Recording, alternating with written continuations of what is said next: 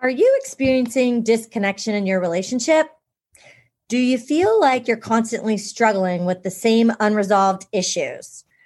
Are you having difficulty managing strong emotions? Or would you just like to know a little bit more about therapy? We've got you covered.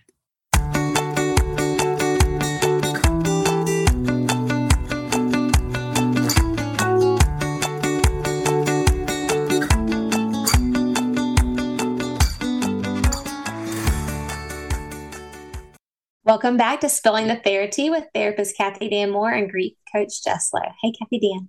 Hey, Jess, I thought you said Greek at first. I'm not like, Greek. Greek. Well, I was in a sorority. That's as Greek as I get. That's as Greek as you get. yeah. That's so funny. I'm actually going tomorrow. I'm leaving to go see Lily for Parents Weekend at How FSU. Exciting. And she is having she's loving her sorority she's an ADPi and loves it Good. and they're having an event tomorrow night and then on saturday they're having a brunch before the game so i'm going to be going oh, taking having a little bit of a window into her greek life that's so cool. I'm so glad that she's found her little community there. I know. It makes me so, so happy. And they yeah. they already had to get apartments. That was the saga of this week, right? Was the leases for the fall of 2024 come out now. They came out this okay. week and opened up. And she and her little girlfriends were in line at like 4:30 in the morning or something in order to get a QR code to get a number so that then you can get I don't even know. So she did get an apartment um but I just think that's kind of crazy. That So this is like off campus housing. Yes. Yes. Okay. So her sorority, you can't live in the house. I think I know you can't as a sophomore. I don't know if you can as a junior, but I, I think her plan is to try to live in the house her senior year. So she oh. needs, but it just seems early, you know, yeah. to be getting a bunch of girls to agree who yeah. they want to live with after they've only been at school for six or seven weeks yeah. and then expecting them all to be getting along in next year. I was like, yeah, optimistic. That really friend. is. That really is. well, when I was in my sorority, we didn't have a house. We had yeah. like an apartment thing where like we'd meet for chapter because in the city of Birmingham, if more than four girls live together, it's considered a brothel. So I and since I was in New Orleans, it yeah. was the same. I don't think it was four, but we had houses. It was our house was beautiful. I loved it but I think just five or six girls mm-hmm. could could live in there. And so yeah.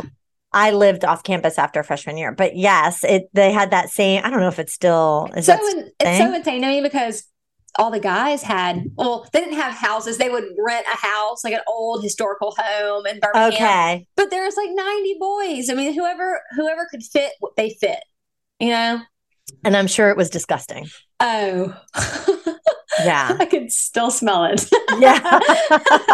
I know. So it's right? just it's it's just, you know, that I don't know. Stale beer yeah. smell and oh, like gosh. Sweat. Yeah. I know. I remember. Although I will say, just listening to everything she's doing and and just watching her enjoy the process, it has made me incredibly nostalgic for my experience at Yeah. Yeah. That's awesome. I'm that. so happy for her. I know, me too. Well, all right. So today we're going to yeah. talk about the difference between shame and guilt. Yes. Uh, I, it gets brought up a lot in my sessions by me because um, I'm usually trying to help people better understand their shame and their toxic shame and, and differentiating that from guilt. But the two emotions, they're often confused with one another. Mm-hmm. So guilt sounds like that thing you did was wrong.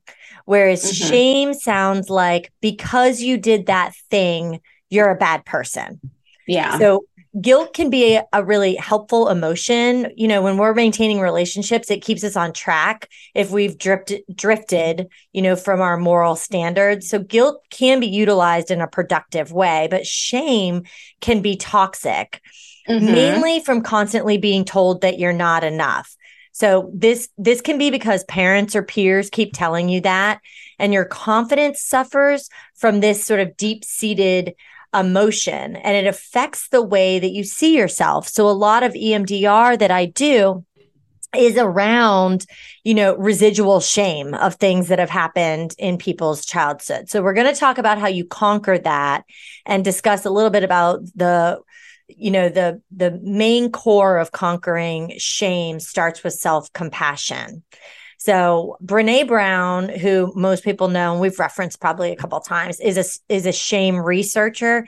And so mm-hmm. I'm going to read this quote by her because she puts it this way: If you put shame in a petri dish, it needs three things to grow exponentially: secrecy, silence, and judgment.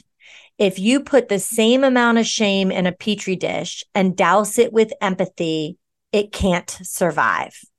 And I think that's okay. so powerful. And she, yeah. I would encourage anybody to read, if you're interested in this particular topic, read things by Brene Brown. She has an amazing TED talk. I think she has a podcast as well that mm-hmm. I don't, mm-hmm. haven't really listened to, but she's really great. She, she talks about vulnerability. That's her other big piece um, that she's researched yeah. a lot. But you know, toxic shame is debilitating feeling, and it's this debilitating feeling of worthlessness and self-loathing.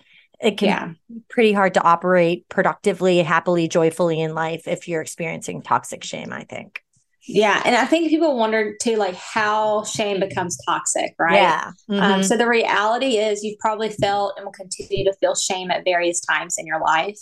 Um, shame can last a few hours or even a few days. Ordinary shame is a feeling in response to wrongdoing or thinking something you believe is immoral. Uh, usually, ordinary shame dissipates in those few days and is tied to only one specific event. I think about like that feeling you get, that hotness you get. Mm-hmm. I mean, you get that with embarrassment too, but like that shame is like that kind of, it almost like feels like a hot vibration yeah, in my head. I, just thinking of this, I remember, okay, I'm y'all, I'm not a cheater, cheater, pumpkin eater, but in third grade, I had to do multiplication tables. Okay, so this is my example. And I remember like it was timed multiplication, right? And I was not good with like my eights my sixes, you know. And I remember a wondering eye, you know, you're eight years old. yeah. You're like, you're like, oh, they're getting answers. Could never see what anyone else was had, obviously, but I always would get that hot feel, like, I, like I knew that I shouldn't have been looking. Yes, that's the kind of like ordinary shame we're talking about yeah. That's a know? really good example. you know? I wish I could say that was the extent of the cheating that I've ever done, but I can't but that's you know you get that hot feeling like oh man and then you feel bad and you're yeah. like I shouldn't have been looking even though I didn't see anything it didn't help me any but still like oh see mine more look like the Spanish teacher freshman year at Tulane going I'm moving you to the other side of the classroom because I can see that you're cheating off your friend Mari. That's that's what mine look like, guys. Spanish just wasn't my thing, you know. yeah. So that so that's kind of how ordinary shame goes. That's a little example. Yeah. toxic shame that comes from constantly being told you're not enough. Uh, it results in negative self-talk that stays with you. Um, childhood abuse, neglect, other traumatic experiences can cause toxic shame and make us believe that we're not good enough. Mm-hmm. Uh, toxic shame can start in the way you were given feedback for certain incidences as a child, uh, usually by your parent. Mm-hmm. For example, if you wet the bed, your parent may have reacted in one of these two ways. One, they could have reassured you that it was all right and cleaned it up without making a fuss. Clearly, we're stressing that that's the nice way. yes. Or they lashed out at you and said things like, Why do you always do this? What's wrong with you? Mm. Yeah. Um, you know, that second reaction would probably have led you to believe that there was something wrong with you. Especially right. the parent that you're supposed to trust and guide you is telling you there's something wrong with you. Um, you know, your feeling of shame can turn into toxic shame when the second scene keeps repeating. Mm-hmm. And um, I don't want parents out there to feel like when we say this, if you've said that to your kid at some point, you've now instilled toxic shame in them. We can, because no. we're not talking about when we've said something you know, I don't know if this is for just my own guilt that I have for things that I wish I'd said nicer or more constructive or more, you know, encouraging. but um or for everybody else but i do think you know overall as parents we have moments where we say things like oh my god what is wrong with you or something yeah. like that that is different when it is an isolated incident and yeah. when as parents we circle back around and say I'm sorry, mommy was really tired. It's all right. right. We'll clean it up. Like, so there is space in that. I don't want people right, to be absolutely. blaming themselves as parents now. Yeah. So, other repeated phrases that cause toxic shame, depending on the incident, are why are you doing it like that? You're wrong. What were you mm. thinking? Or you'll never be as good as them. Oh, that just um, breaks my heart to even. That does. Yeah. Um, if you're told these things often enough, you might start telling yourself, for example, I'm not worthy of love. Yeah. And holding on to feelings of unworthiness can be very damaging to your mental and physical health.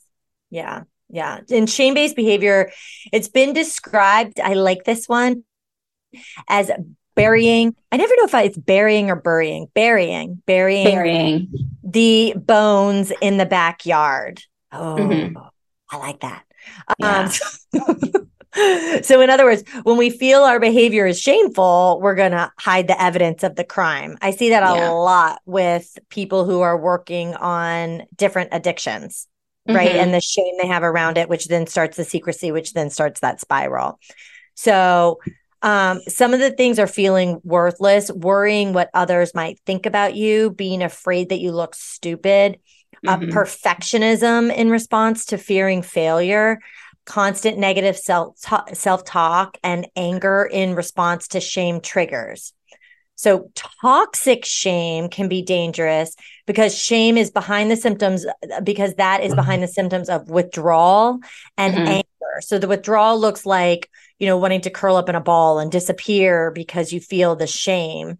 And the shame is making us feel like we're not good enough. So, then we're trying to hide away from people and places yeah. and isolation and then that's a different kind of spiral and then anger because you feel the emotional pain you become angry to try to aim your pain away from yourself. So projecting it away onto yeah. others anger. Um, and then kind of what I referenced earlier, toxic shame has also really been linked to substance abuse, eating disorders, self-harm, codependency, depression, anxiety, oversleeping or inability to sleep, stomach pain, low self-esteem.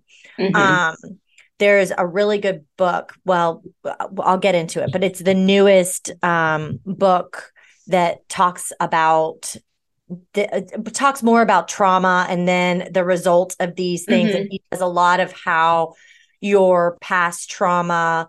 It, it's Gabor Mate. Um, okay. And I just started his newest book because I was listening to his um, podcast episode on Armchair mm-hmm. Expert, as I do and um as I do. And so I just started the newest book, but the pr- but the whole premise of the book is the idea that past trauma impacts your physical and mental well-being. The book is called The Myth of Normal. Um, okay, and we'll link that. Okay. And so, yes, those are like inevitably the result of not processing this past toxic shame and the eh, the current toxic shame often from past trauma is all of these things like substance abuse eating disorders self-harm depression mm-hmm. anxiety it's so linked um yeah. so these unhealthy coping mechanisms really try to serve as an escape for your emotional pain or your inability to face yourself so you may also become a perfectionist and i i see this a lot and i and this one it it gets skipped as being a problem, I think. But mm-hmm. it ultimately it's the unrealistic expectations in your attempt to avoid being shamed again.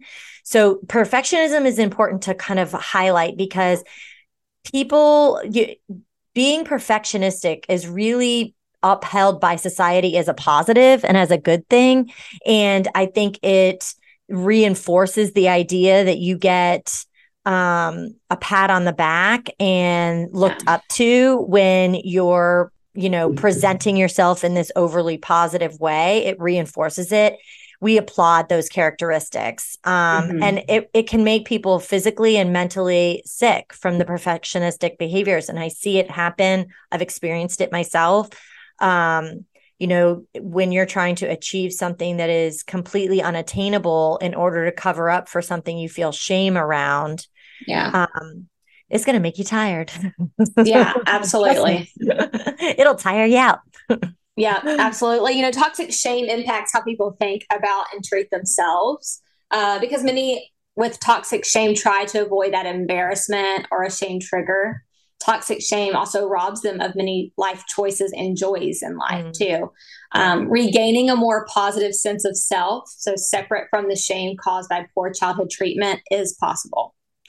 Um, self compassion is key to to the process, and I want to say we say this almost every episode we wouldn't treat our best friend a certain way. Yeah. let's start treating ourselves how we would treat you know our best friends and and people around us you know? Um, you also need that self-awareness mindfulness and patience. So we have some tips to help overcome that toxic shame. The first one is to face the root of your shame. Mm. it's important to understand and examine your feelings. Find the cause of your shame in order to move forward.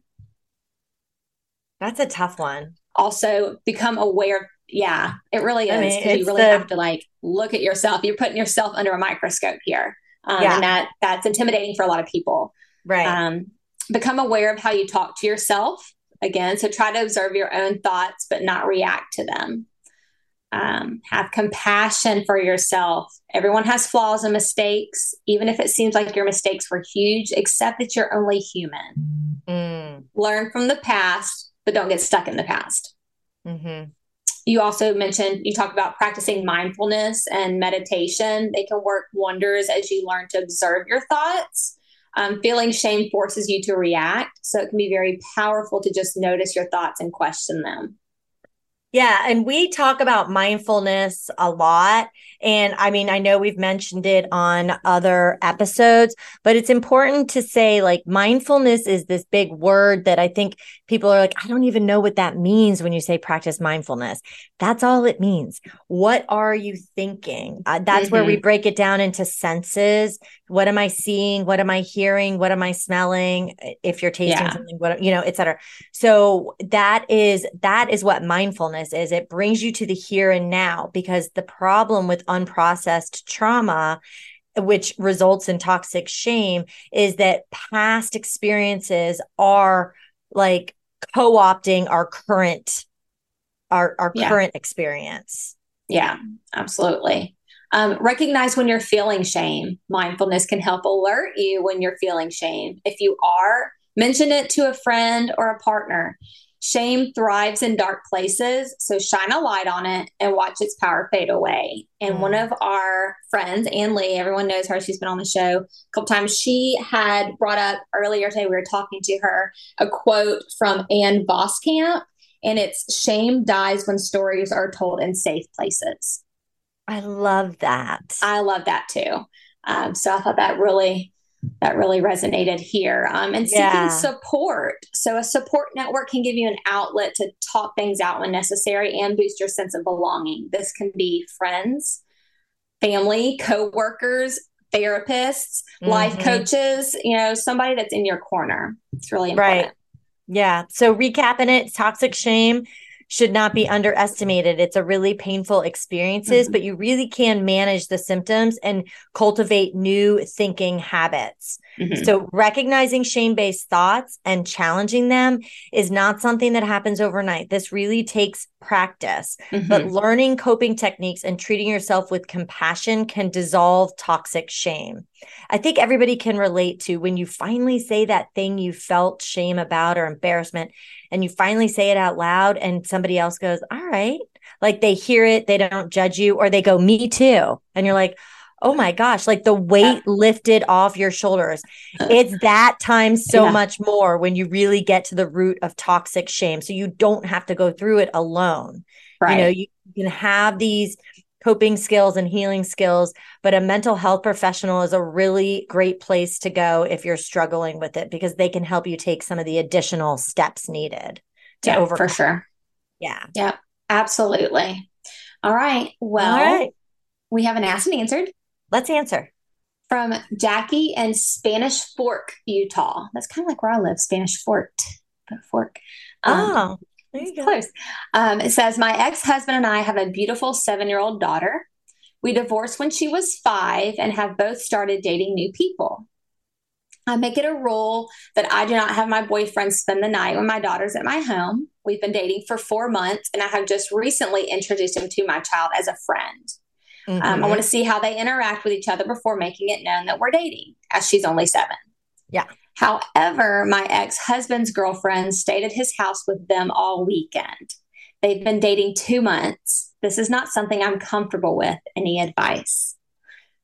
Oh, yes. So I operated more like Jackie in my uh-huh. divorce and I mm-hmm. and I'm applauding her. I think that's really great. That's putting the kid first and we've talked about that before and and I think that's wonderful. Yeah. And at the same time, so I'll say a couple things. I do because I do divorce mediations. I do mm-hmm. write in usually a piece in the um, parenting plan about mm-hmm. the introduction of new partners. And yeah. usually they want something about the amount of time, or possibly they want to meet the other person before the child meets them, or no living, whatever it is, right? Because everybody's parenting plan is their own document. But we do usually put some piece in there. Yeah. With that said, it is near impossible to uphold. Yeah. Um, so, I mean, unless you, this person who's coming into your ex's home, you can prove is, you know, disruptive or harmful to your mm-hmm. child, um, it's it's pretty hard to uphold that. So yeah. the the suggestion that I always give to people is like, it's okay to have a conversation with your kiddo about you know we don't all make the same decisions in each home mm-hmm. and and continuing to touch base with your daughter about her comfort level at the house without feeding her information we're not trying right. to get her to you know, put her in the middle or whatever just right or just openly asking questions to see how she's doing but at the end of mm-hmm. the day you can't do much outside mm-hmm. of trying to have a conversation with your ex-husband you know about protecting your daughter and boundaries right. you really don't have a whole lot of say of what's going on right. over there unless it is negatively impacting your children and then that's a whole different story that I could also talk a lot about and we could go into another time. but that's if that's not the case, yeah. then you have to try to do the best you can while parenting your daughter at yeah. your house. Yeah, let her know that she does have that safe space and line of communication with you. And then yeah. you know you can't make the rules at your ex's house. That's his his home. He's going to do what he wants, you know. Yeah. But I mean maybe like reach out to your ex-husband and and ask to say, "Hey, can we have a meetup? I'd love to meet so and so." Um, right. since she is spending time with our you know with our daughter and then also when when it's time for you know if you haven't introduced the boyfriend to him it goes both ways so right. just make sure that you're offering the same thing that you're asking for in return yeah yeah yeah so. it's a tough situation a lot of people yeah. struggle with this one yeah good luck jackie good it's luck hard. yeah it is all right, guys. Well, thank you to our listeners for joining us today. If you've enjoyed today's episode, please leave us a review on Apple Podcasts. This will help us move up the chart and be more accessible to new listeners. You can also follow us on Instagram and Facebook. We will drop tips and information about upcoming episodes. If you have a question for our Asked and Answered segment, email us at askus at spillingthetherapy.com. Don't forget to check out our new website, spillingthetherapy.com. We'll continue to add resources and information. I hope everyone has a great weekend. We're your hosts, Kathy Dan Moore and Jess Lip. And join us next time where we will be discussing suicide. We'll be breaking it down one sip at a time. The podcast you heard today is for educational purposes only and does not replace the advice you may be receiving from a licensed therapist.